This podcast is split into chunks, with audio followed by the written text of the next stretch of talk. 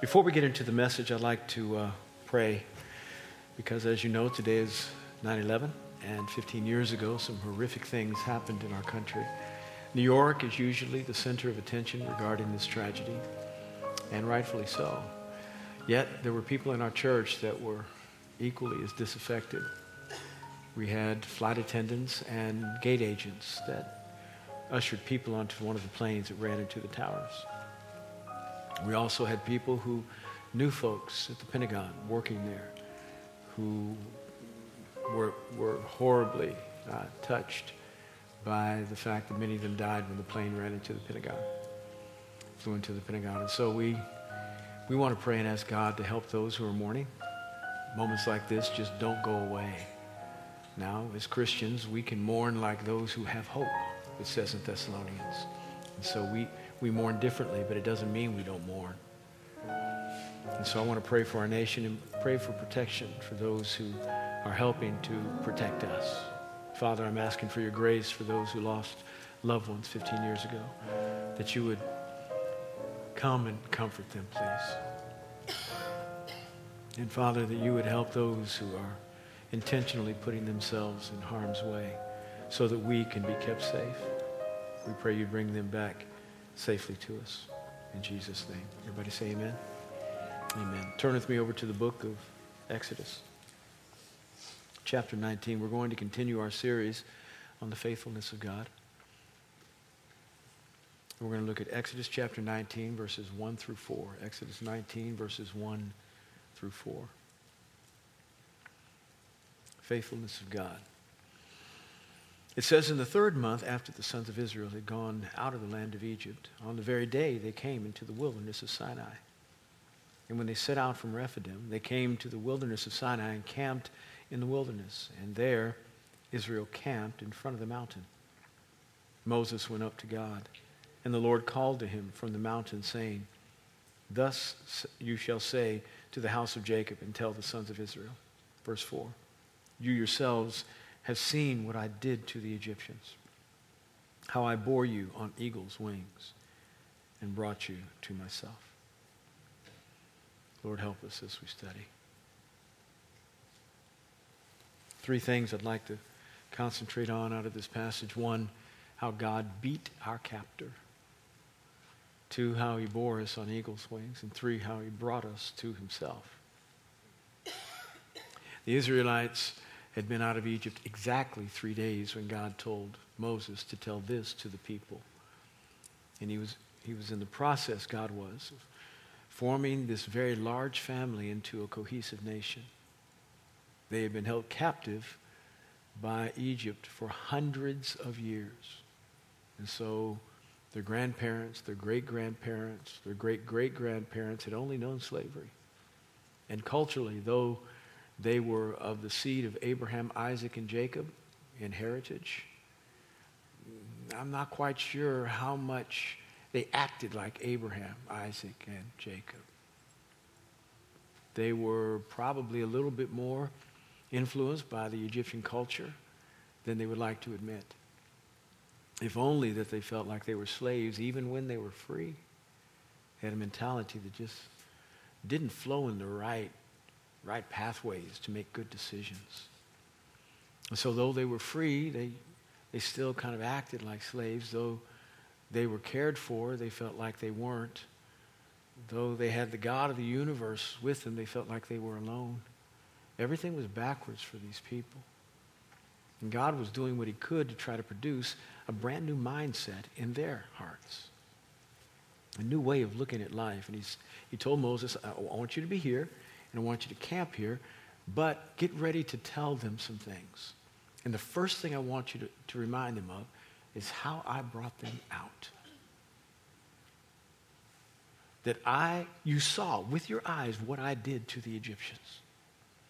Let that be a memory. And there's something about how God beat your captor that never needs to be out of your mind. It always needs to be a foundation upon which you you look at all of your life. God did some amazing things to the Egyptians. So amazing were they that the Israelites didn't even have to lift a sword to get out. though they were slaves of the Egyptians. Didn't have to lift a sword, didn't touch a shield, didn't have to swing an axe, didn't have to arm their bows. Nothing. God did it all for them. And that not because of them, but in spite of them. You remember when Moses was on the mountain the first time? And he was trying to, to get out of doing what God wanted him to do. I mean, he, he was doing everything he could to give excuses as to why he was not the man for the job. You don't understand who I am, God. I, have never been a good spokesperson. I mean, I got a good job here. Why do you want to use me? Find somebody else. He gave every excuse under the sun because he, had a, he thought he had a pretty good plan for retirement. And this wasn't in it. And so he was telling him, well, well, well, if I go, who do I say sends me? Tell him I am. It's not much of a name, but I'll work it. I'll work it. I, well, I mean, they won't believe me if I go. I mean, who am I? Throw down the staff. Staff becomes a snake. Puts it back down, becomes a staff again. Put your hand in your cloak. Pulls it out, it's leprous. Puts it back in, pulls it out, it's clean. He said, These signs will be for your brothers, the, the Israelites. There were signs that were given to Pharaoh, but these were primarily for the Israelites, the first ones. Because the Israelites needed to know that God cared about them and he was sending deliverance by his own hand. Miraculously, he was sending deliverance. And Moses, remember, he was a guy that had already failed once at the attempt. His exit from Egypt was precipitated because he went and killed an Egyptian taskmaster who was beating on a, on a Hebrew slave. Thinking that he would be seen as a hero by his Hebrew brethren, he was still seen as an Egyptian because he lived in Pharaoh's house, he ate Pharaoh's food, he spoke Egyptian, he thought like an Egyptian, even though he was hereditarily Jewish. Yeah, nobody really trusted him. So when he came upon two Israelites who were fighting, he said, Break it up. He said, What are you going to do? You're going to kill one of us just like you killed the Egyptian? He realized, I didn't make any friends when I did that, did I? You all don't like me. And now he was odious to the Egyptians because he killed one of their taskmasters. And the Israelites would not harbor him as a fugitive. So he had to get out of Dodge in a hurry.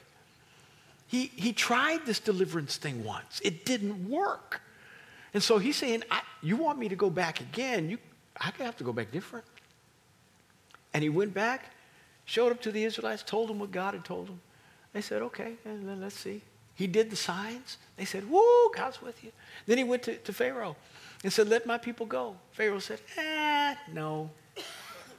I know what your problem is. You all are just lazy. You don't want to work.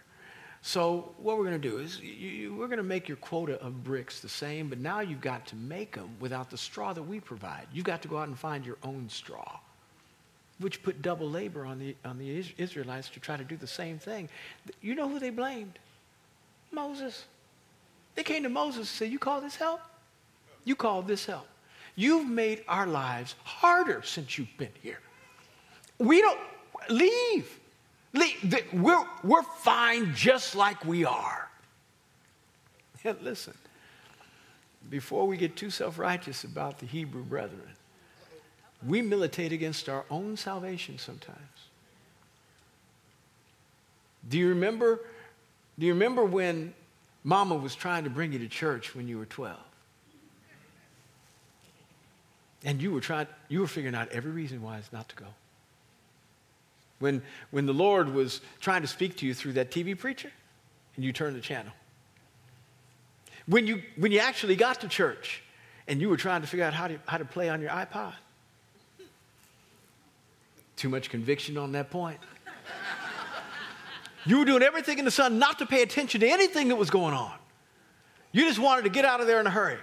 Or when God, God began to speak to you and convict you concerning your own sin, and He told you not to go here and you did it anyway, not to go there and you did that anyway. You militated against your own salvation. And then when you got in trouble for doing your wrong, you blamed God. Where were you, God? Where were you? I needed you. Well, you shouldn't have gone to the club, bro. Wait, I told you not to go. I, um, bullets started flying. I told you not to go. We militate. We fight against God's own plan for our life, and then we blame Him when things go wrong. This is why I want to contextualize this entire passage in the faithfulness of our God. Because even when we were non compliant, He decided, I'm going to save you all by myself. I'm going to save you. you. You won't even help yourself. You won't help yourself save yourself, but I'm going to save you all by myself. That's what God did. And as a result of Him being faithful to Himself, He became faithful to you even when you weren't faithful to yourself. Israelites, you saw what I did to the Egyptians. I vanquished them. Ten signs, ten plagues in Egypt happened on this side of the street, but they didn't happen on your side of the street. It was dark on the left side of the sanctuary. It was light on the right side of the sanctuary. When plagues happened over here, they didn't happen over there. Everything I protected you from. My hand was with you the entire time, and if that wasn't enough, I set it up to where when you came out, I brought you to a box canyon with the Red Sea in front of you, hills on either side, and I, I inspired Pharaoh to come after you. I hardened his heart once again. Now, when God hardens somebody's heart, it doesn't necessarily mean they were unwilling. Please understand, you did your sin all by yourself. You messed up all by yourself. That doesn't mean that there was an inspiration behind how in the world to get you in the situation whereby you could be so disgusted with yourself that you would finally surrender. But you can never blame God, surely not the devil, for your own misdeed. You messed up all by yourself. Pharaoh had every. Why do you think God did 10 plagues in Egypt? Why not just start with the last one first? Death of the firstborn.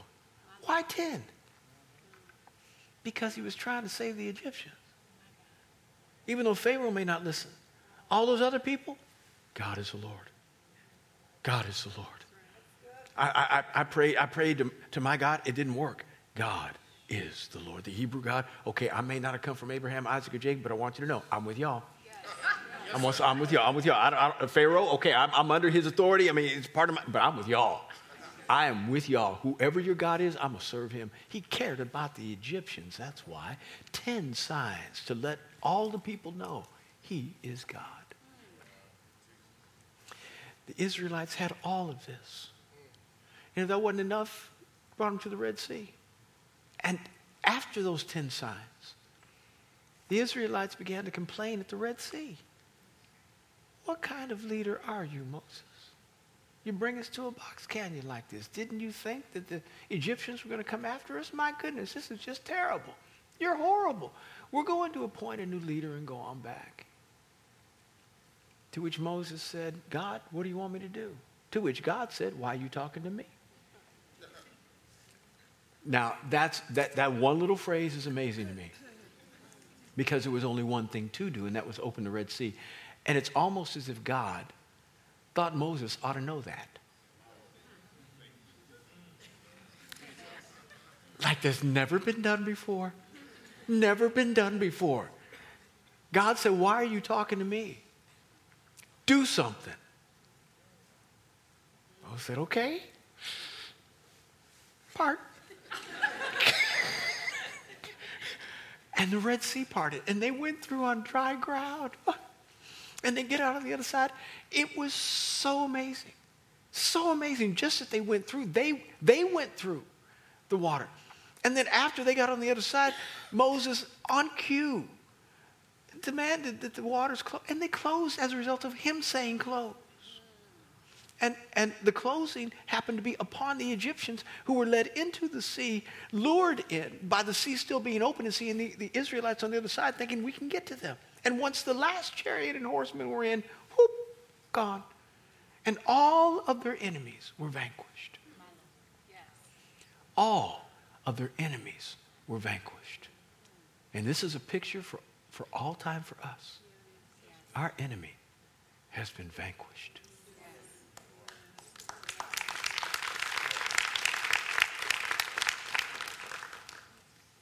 Colossians 2, verse 13 through 14 says, And when we were dead in our transgressions and sins, God made us alive together with him. Even when we were uncircumcised in the flesh of our own heart, he made us alive together with him, having canceled out the certificate of debt that was decreed against us that we no longer had to, had to, to go, go and, and, and be judged by what we had done wrong. There was a certificate of death that was decreed against us as a result of our wrongdoing. But he then took that certificate of death, which was proper. I mean, he was right. We were all wrong and we deserved to die. He took it and nailed it to the cross. Having nailed it to the cross, he took all of our wrongdoing and the punishment we deserve as a result of the wrongdoing. And, it, and when he died, it died. It no longer had power. And when he went into the grave, it went into the grave. And when he rose, it stayed. So that now there is no longer a certificate, a reason for the enemy to accuse you to God to say, wait, you can't be good to them. Look at what they've done wrong. Every reason for your judgment has been crucified. Are you listening? Now, this is important. Every reason. And it's no longer valid in terms of accusing you of doing wrong. No longer. And not only what you have done, but what you are doing and what you will do. The cross has eternal benefit. That is not an excuse for any of you to say, "Ooh, I can do what I want to do. Something wrong with you if you go there. Something's wrong with the way you think, something's wrong with your heart. I'm not saying you're not going to heaven. I'm just saying you're not right on earth. You need to change. What kind of do, what kind of repay is that for someone who gave their life for your benefit? To say, oh, you just purchased so I can sin. You just forgave me so I can do what I want to do. I question a lot about your commitment to Christ if you have that attitude. There ought to be more victory in your life than defeat. There ought to be an attitude every day that says, Lord, for what you did for me, I want to make you happy the rest of my days. Every moment of my life, I want to please you because you saved me even against my own wishes. That's how faithful God was. And here now, the Israelites are past the Red Sea. They've had 10 plagues. They had the Red Sea, and now they're in the wilderness.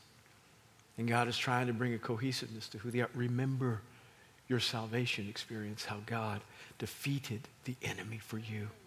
Now, some of you are saying, well, wait a minute, if the enemy's defeated, why am I still battling?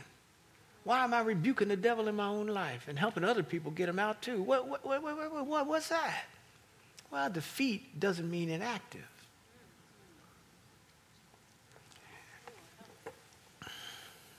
There is, there is a lot that's still wrong with us.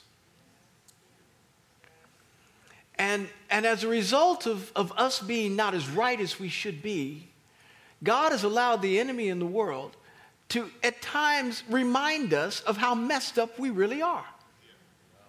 Because if you don't feel the sense of going wrong, which you have in your soul, if you don't feel the temptation to go left when you should go right, you won't know that it's wrong to do so. And so God allows the enemy in the world as much as we don't like it so that we can be revealed too about the condition of our own soul. And sometimes the enemy afflicts us with things. But listen to me it doesn't mean that affliction means victory for him.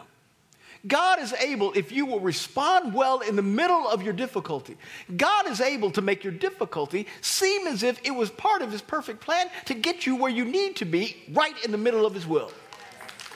If you respond well. I don't know how He does that, but that's why He's God.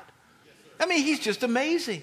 Take Joseph, for instance, the second to last born of, of Jacob, the most favored son out of the 12.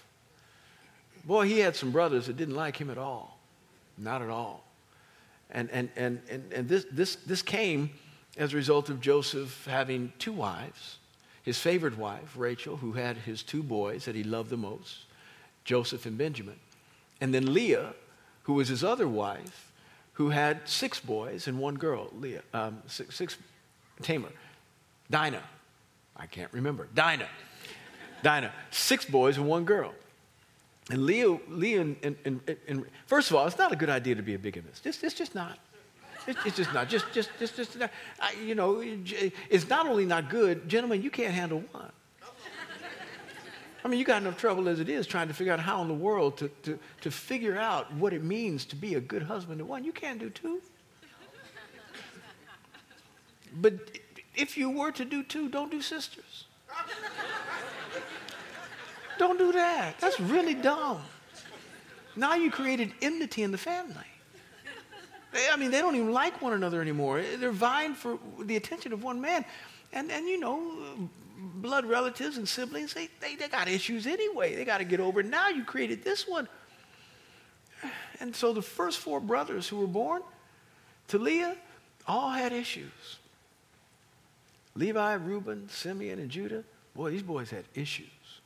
And it's probably because Leah would, would let them know, well, your daddy doesn't like me as much as he likes my sister. You know what that does to kids? How that messes with their mind? I don't have proof of that, except that each one of these boys, these four, we have one untoward, horrible circumstance of each one of their lives that we don't have of the other six. We don't have any, except Joseph, we don't have any information about the other six or seven. We have no idea. But these four were all messed up, and they happened, meaning they were born before Joseph was, in the early years of Leah's life. And, and they knew that their daddy loved Rachel more than they loved, he loved his, their mother. That's bad. Setting the stage for when Joseph comes, they hate him already. They hate him. Now they're in their teens and 20s when Joseph is born. And when he comes, daddy does some, some stuff you, you, you probably ought not do to your child. He, um, he, gives, he, he treats him like the favorite, treats him that way, and gives him a brand new coat of many colors. Now, we think coats of many colors aren't a big deal, but back then you had to pay a lot of money just to get a coat that either wasn't gray, black, or white because you had to find the dyes necessary to keep the color of the coat the way it was and it wouldn't wash out with the washing. And these dyes were very expensive. One dye would cost you equivalent of, say, $1,000 just to do an entire coat. If you have many colors, we're talking mink, full length. Full length. And, and unfortunately, this boy got it when he was like 12. Why are you going to give a full length to a 12 year old, daddy? And so daddy says, Go and check on your brothers for me, see how they're doing. And, and he wears his, his, his mink. He wears his coat to, to go to 7 Eleven. Whoa, whoa, whoa, whoa, whoa. And so he shows up, and his brothers see him coming from a long way away. Why? Because ain't nobody got a coat like that. nobody. And so they see him, oh, he's wearing his coat. He's wearing his coat. It's Tuesday. He's wearing his coat. It's Tuesday. They hate him. So much so they say we're going to kill him when he gets to us. Instead, they sell him into slavery. They make some money on him, and they tell his father that he, was killed by wild animals. And now Joseph is sold into slavery. Well, the problem with Joseph being sold into slavery is manyfold. One, it's a bad situation. Two, he had a dream that were two dreams that were pretty significant that his brothers and his mother and father at some point were going to come and bow down to him in service. And he told the dream to his brothers. Eh, not smart. But he's now in Egypt, a long way away from ever seeing that, that possibility happen. I mean, I'm not even home anymore. How? How could? And I'm a slave. Who's going to bow down to a slave?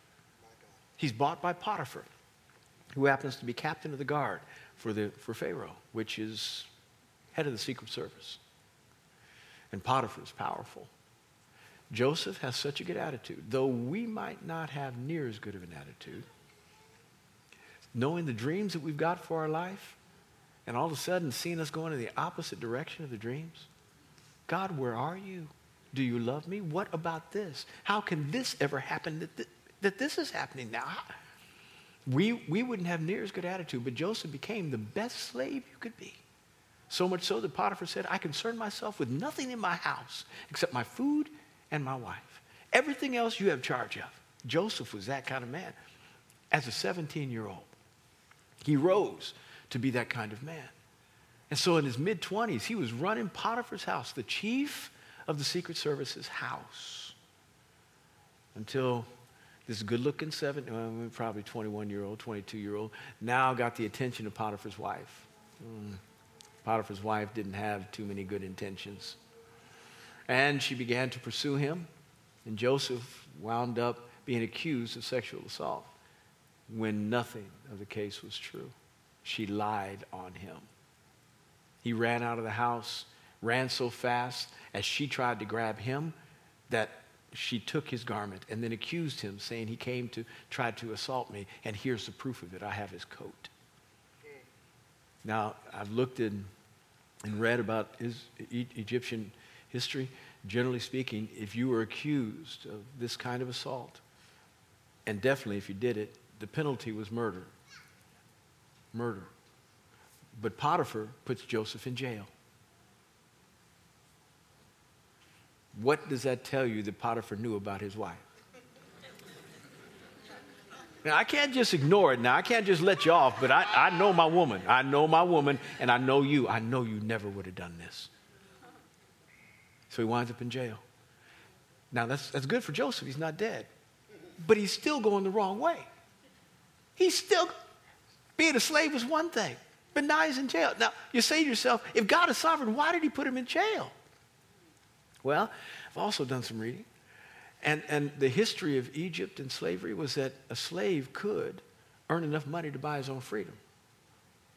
So you could work business deals, and if you were master of the house, you could work business deals with other people who did business with the house and somehow get some for yourself too. You could make that happen. And if the master was pleased with you, he could give you some resources. Could it be that Joseph was trying to figure out how to buy himself out of slavery?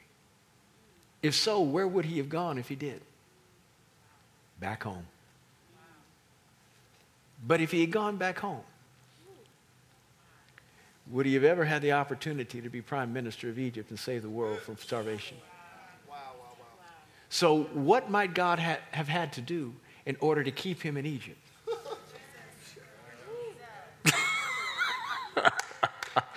I'm sorry, boy, but I got to put you in prison. Yeah, you're going to jail. You're going to jail. You've just been so faithful. You got enough money to buy yourself out. I can't let you leave, though. I can't let you leave. Yeah, you got to. you got to go to jail. God did this to him. Somehow, in the grand scheme, that we would consider that which orchestrated by the enemy, and I'm going someplace with this orchestrated by the enemy. This can't be God's will. I'm going to the wrong way, and I'm going to the wrong way in status. I mean, who's going to ever listen to a criminal? And nobody would think that a slave would have any good report worthy of being heard when the captain of the guard's wife is accusing him. I'm here forever. I'll never get out of here. Yet, he didn't have a bad attitude. He was such a good prisoner that he became the best prisoner in the prison, so much so that the warden came to him and said, Here are the keys. Who is this guy? Who is believing God? Joseph can pastor me. I let this brother pastor me, believing God in the worst circumstances possible. I'm getting someplace with this. You think the devil has all power. God can use even untoward circumstances for your gain. You think you're going in the wrong direction. God's saying you're going exactly where I want you to go. Because in the kingdom, the way up is down. I don't know. I don't know. I, I just know it's true. I don't like it any more than you do, but the way up is down. All of a sudden, a couple of guys have some dreams who were thrown into prison cupbearer and a baker. They can't interpret them. Joseph, a dream interpreter, knows God really well, keeps his spiritual antenna up and his gifts honed, does not get discouraged, is not shaking his fist at God every day, saying, Why am I here? This is terrible. You have left me, oh God, you've left me. You don't, let, you don't like me anymore. You don't even like me. That's where we would be. We're talking about now year 12 or 13 of being a slave or a prisoner. You're 12 or 13.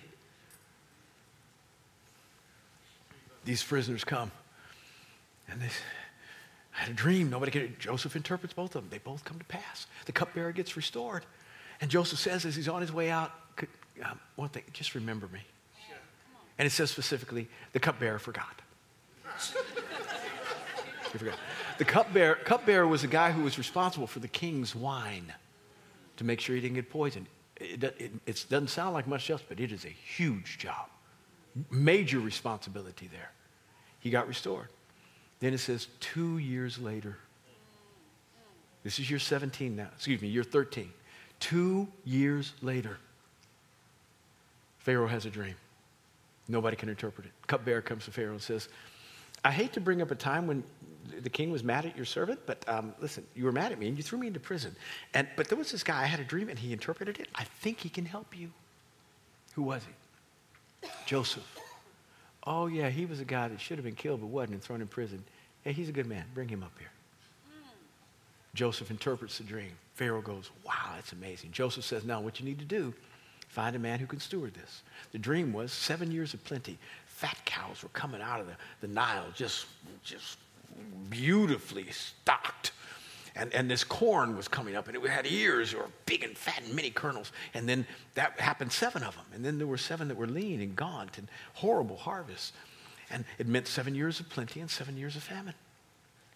And Joseph said, God's going to give you seven years of amazing harvest here, but it's, it, you, you got to be wise because if you eat it all, you won't have anything for the famine. So let Pharaoh find somebody who's wise and can manage this. Pharaoh looks at him and says, I don't know if I can find anybody in my kingdom as wise as you. You're in charge. And nobody, nobody in this kingdom you will answer to except me. Joseph's sitting there going, I was just cleaning out a toilet in a prison. And I,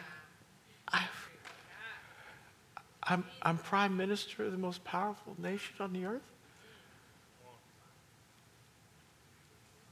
Thank you, Jesus. He needed him to stay because he was the only one who could figure out what to do with the resources to help save the world. God can take your horrible circumstances. You go in the wrong way in every, everything you think and use them well if you respond well in the middle of them. The passage of scripture that has probably great import in your life, maybe more than most, the one I don't like the most. When you encounter various trials, my brethren, make sure you have joy in the middle of it. James 1, verse 2. You must come through well in order for the circumstances that are untoward to work for your benefit. The enemy only has, don't clap, I don't have time. The enemy only has what you give him. He's only got the power that you give him. If you give him your attitude, he'll make the attitude so bad you won't get anything redemptive out of your difficult circumstance. You'll go in bad, come out worse. And instead of getting better, you will be more bitter. He has been defeated. He only has the power you give him because God is able to manipulate anything he does and make it work as if it was a part of his plan to promote you. Completely defeated. I have preached my entire sermon on this one point. It's 145. We're supposed to be done. But I'm going to go on. Point two. He bore us. He bore us.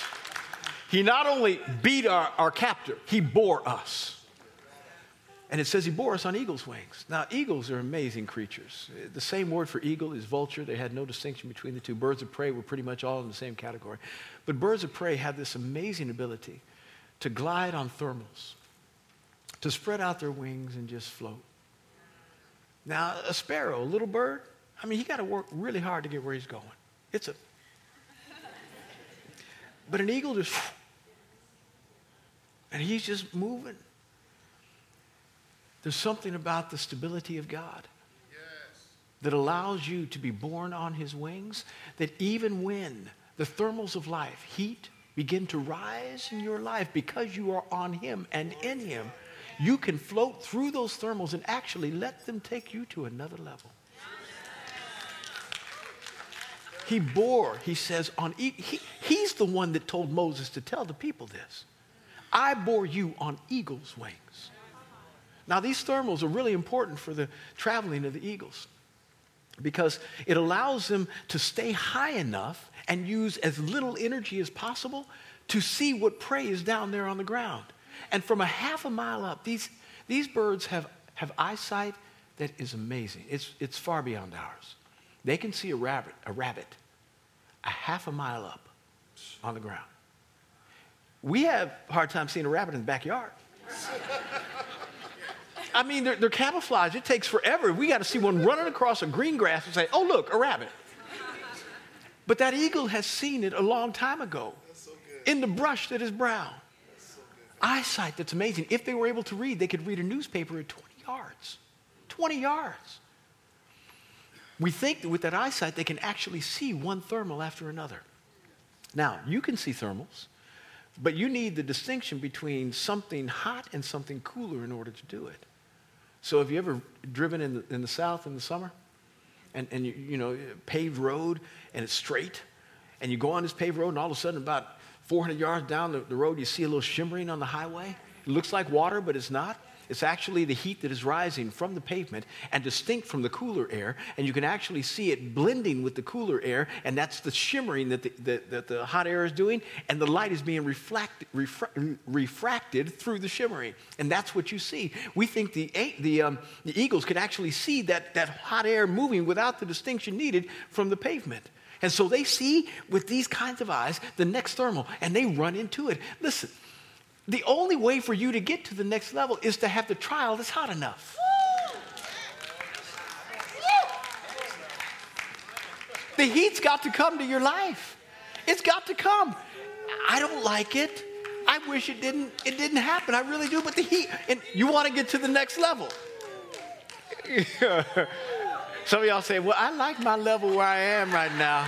It's really good. Yeah, I'm, I'm satisfied right here. No, no, no, no, no, no. God heard your prayer. Make me into what I should be. Okay, let's go to the next level. He brings one trial after another to you. The only way you're going to get higher, though, is to let Him carry you. You have to be in Him, you have to be on Him, you have to be with Him, and He will take you to another level. I bore you on eagle's wings. You should not be here, Israel. You shouldn't be. You went through a bunch of stuff there in Egypt, but I brought you out myself. And my goal was not to, just to deliver you, but to, to, not just to deliver you from, but to deliver you to. I'm about to bring you into something, which he said lastly, to bring you to myself. To myself. Now, the, the reason God brings us to himself is far beyond just the need for fellowship. You just aren't that good a company. You're not. It's not like he's looking for somebody to talk to. And if he was, it wouldn't be you. It wouldn't be me. Uh, we're just not that, we, we don't, we're not on the same level, y'all. We talk about stuff we shouldn't talk about. We think about stuff we should, uh, he's not looking for fellowship with you. Not out of need, out of desire because he loves you. But as he is bringing you to himself, it's more about, it's more, it's more than just about fellowship. The word brought in the Hebrew is the word bo, B O. And it actually means to advance or come into. So I called you out, bore you on eagle's wings, defeated the enemy, that I might advance you to me. When God is calling you to fellowship with Him, He's calling you to move from one place to another, to actually advance. And the closer you get to Him, the closer you get to your purpose. Hear me. Stop hitting the snooze. Get up and do your devotional. Because the closer you get to Him, the closer you get to your purpose. He's calling you to advance. Come to church every week.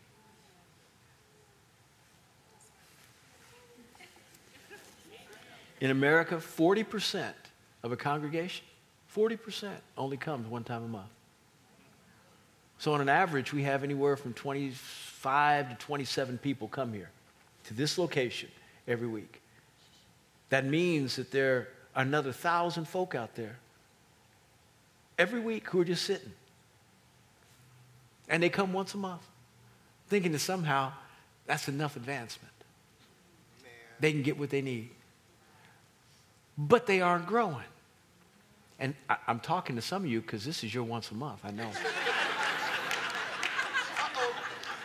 I know. Eh, eh, eh, yeah, yeah. You're sitting there saying, "Oh my, oh he done found out." Who told him? Who told him?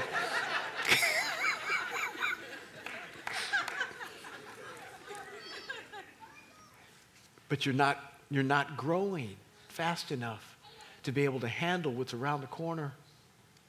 You have no idea the trial you're going to have to face in six weeks, five months, a year from now. And you've got to be the kind of person that can go through the valley of the shadow of death without accusing God in the process. Knowing and being satisfied that though you may not be able to change the circumstances, being satisfied with the fact that He is with you. And that the operative word in that entire passage is going through, not staying in. And so you're about to come to a new pasture, but if you don't go through well, you won't even enjoy the new pasture that you're coming to because you're so mad that you had to go through. It is so critical that you advance while life is good. Now, everybody, when life is bad, oh, I'm coming to church every week, Pastor. Every, I'm gonna be there on Wednesday night. I'm going to small group. I've been doing my. Every, when things are bad, you advance in a hurry, but that's because you're being assaulted, and everything is trying to push you back. And so, just to stay where you are, you must push back. But there ought to be real advancement in your life when all things are well so that you are stronger to face the next circumstance and better able to handle everything that the enemy might do so that you can come out a whole lot stronger in the end than when you went in. He's calling you to himself that you might advance. And this advancement needs to happen in a significant way. Please, we have our, our, our, our, small groups out there. You need to go. You need to get in a small group because that's your midweek advance. To hang around the Word and the people of God who can encourage you and help you. To get to know folk that you need to encourage and help. To let the community of the believers have some benefit in your life so you can grow faster. And let somebody's victory be yours. Let them be a springboard for you. I mean, we're starting the NFL season today.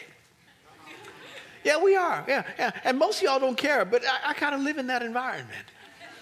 And, and, this ought to be a moment where you start afresh. Let's just make this day a new day. And, and, and for this season of your life, you're going to go 13 and 3. Nobody wants to go 13 and 3. That, that, NFL has 16 games. If you're 13 and 3, you go into the playoffs. You had a great year. Nobody ever calls you a loser, even though you lost three. Now, I'd like to say 16 and 0, but, but I know you, so that's not, that's not going to happen. That, that, that, that's not going to happen. That's just not going to happen. You ain't going to go undefeated. You're just not. But 13 and 3 is great. Unfortunately, some folk go 0 and 16. Now, that is possible. Unfortunately, that's possible. No victory at all. They don't expect it and they don't live it. When God has brought you out, bore you on his wings, and brought you to himself that he might advance you so that you could have more victory than defeat.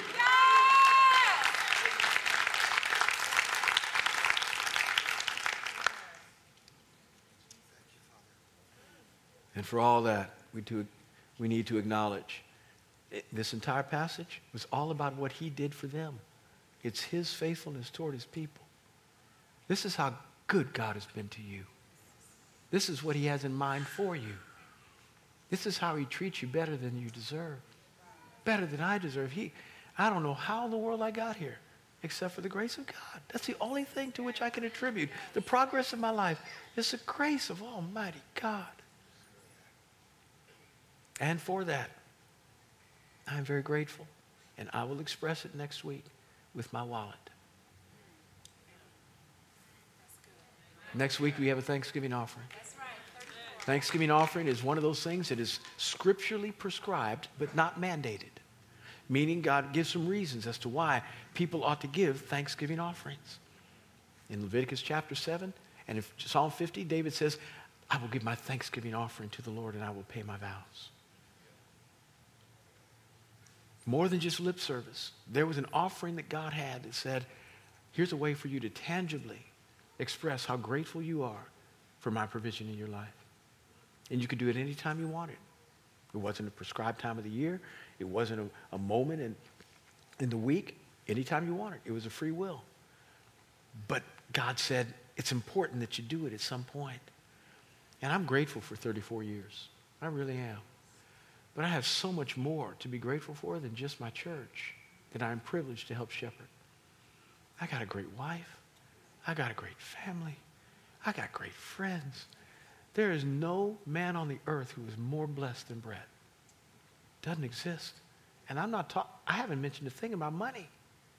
I'm not talking about that. By the way, I need more, but I'm not talking about that. I got kids in college. I'm talking about just my life. Nobody is more blessed. Nobody. There may be some who are equal, but nobody's more. And so every year I come to this moment with my pocketbook, with my, ch- y- y'all, we don't write checks anymore, with my app. I come and say, God, I want you to know.